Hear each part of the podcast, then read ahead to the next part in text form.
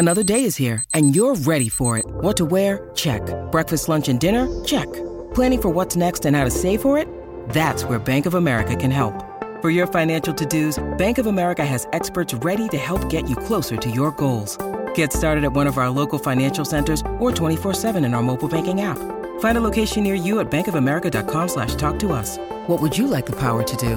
Mobile banking requires downloading the app and is only available for select devices. Message and data rates may apply. Bank of America and a member FDIC.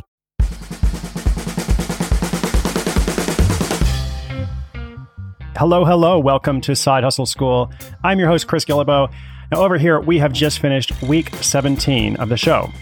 I came back from a quick trip to Korea, jet lagged as usual, but pushing forward. Next week, going to Chicago and Boston. And before we do today's recap, I want to give you two quick book recommendations. One book just out this week is called Captivate The Science of Succeeding with People. This is by Vanessa Van Edwards, who runs a very popular lab called Science of People. She's also speaking this summer at the World Domination Summit. I'm looking forward to that. And in the meantime, you can check out her book. It's super practical, lots of tips about improving your people skills. Second book is from another friend named Tish Oxenreider, and this book is called At Home in the World Reflections on Belonging While Wandering the Globe.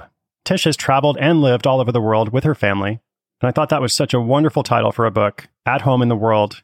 I wish I had thought of that myself, but since I didn't, I had to buy a copy of her book. Now, getting back to side hustles, we really are in the midst of a global phenomenon.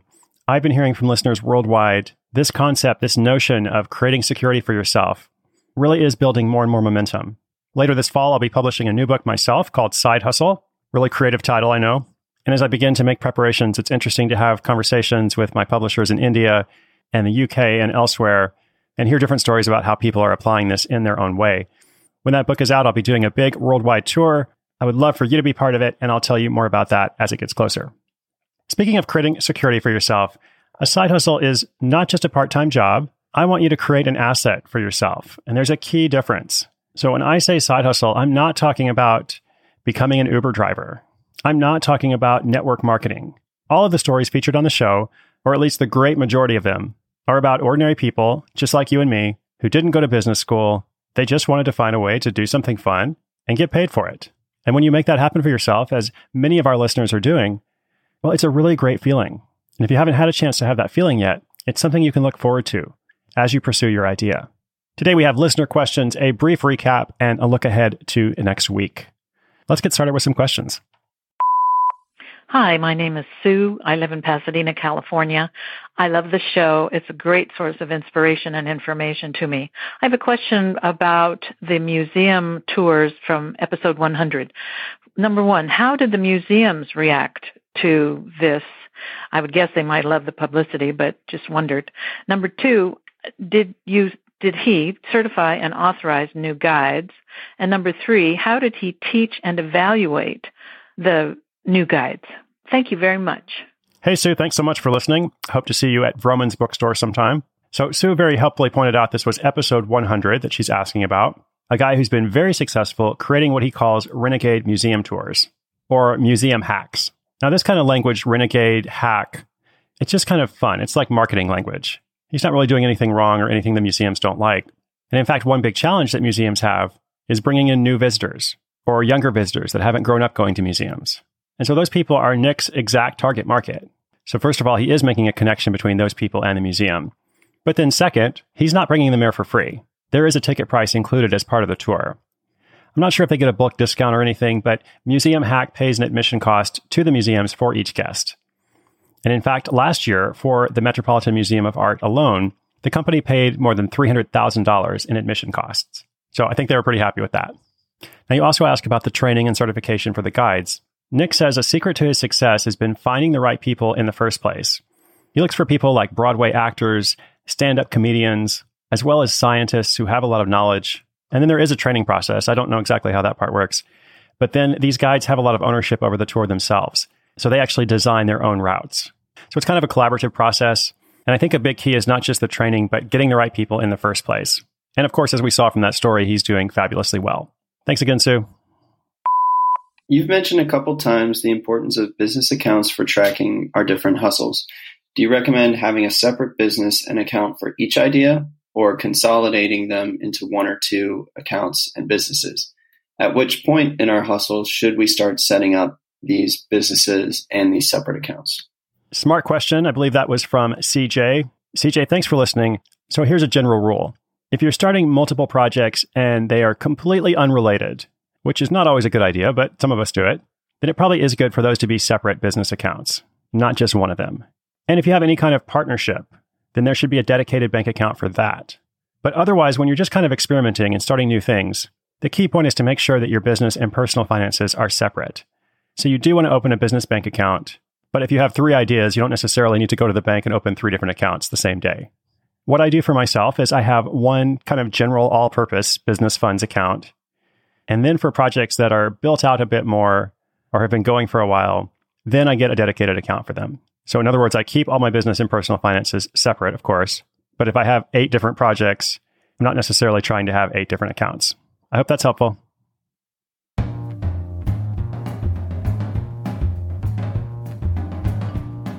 So, looking back at this week, there were a couple of stories that stood out a bit in terms of listener feedback, questions, and comments I received. My personal favorite episode was about the After Dark Midnight Cookie Delivery Service. It's really hard to top that. That was episode 116. I got a fun email from them as well. They said within an hour of the episode being released, they began to get emails from listeners. So I thought that was fun. If you live in Portland, Oregon, feel free to join me in ordering cookies next weekend. Well, if you don't and you get a chance to come visit, definitely put this on your list. Aside from cookies, though, on episode 115 was about a graphic designer who turns a side hustle into an $80,000 a year project. The key point there was about authenticity, about this advice that's sometimes given out. How do you engage online? How do you do your social media, etc.?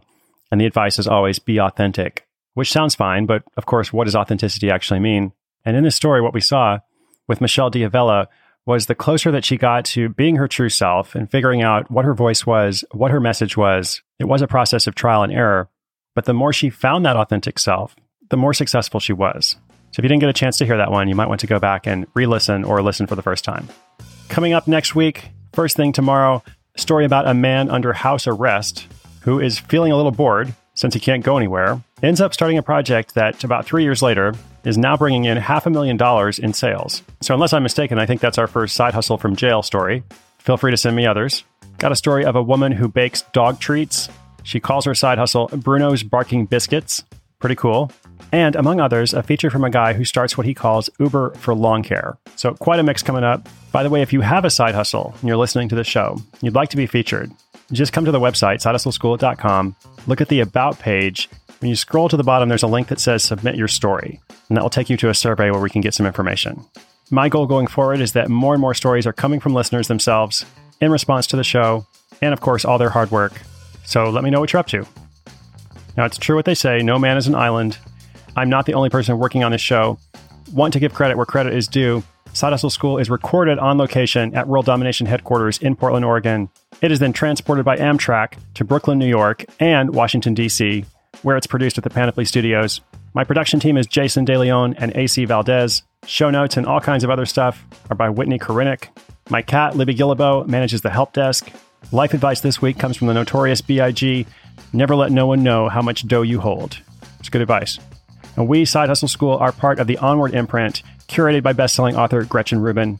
You can check it out at theonwardproject.com or search Gretchen Rubin in iTunes. Last, I want to thank you, the listener.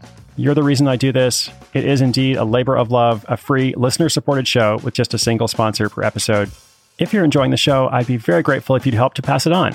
It has grown almost entirely from word of mouth people like you telling their friends, posting on social, leaving reviews on iTunes. Those help a ton. Thank you so much for those who've done that. Mostly, I want you to know today that you are awesome. I'm excited to hear about your side hustle story. I want you to create that security for yourself that I mentioned at the top of the episode. So you can think of this as an investment in yourself. And hopefully, it's a pretty easy investment. Episodes are uploaded at 6:01 a.m. Eastern Time every single day. I'm Chris Guillebeau. This is Side Hustle School.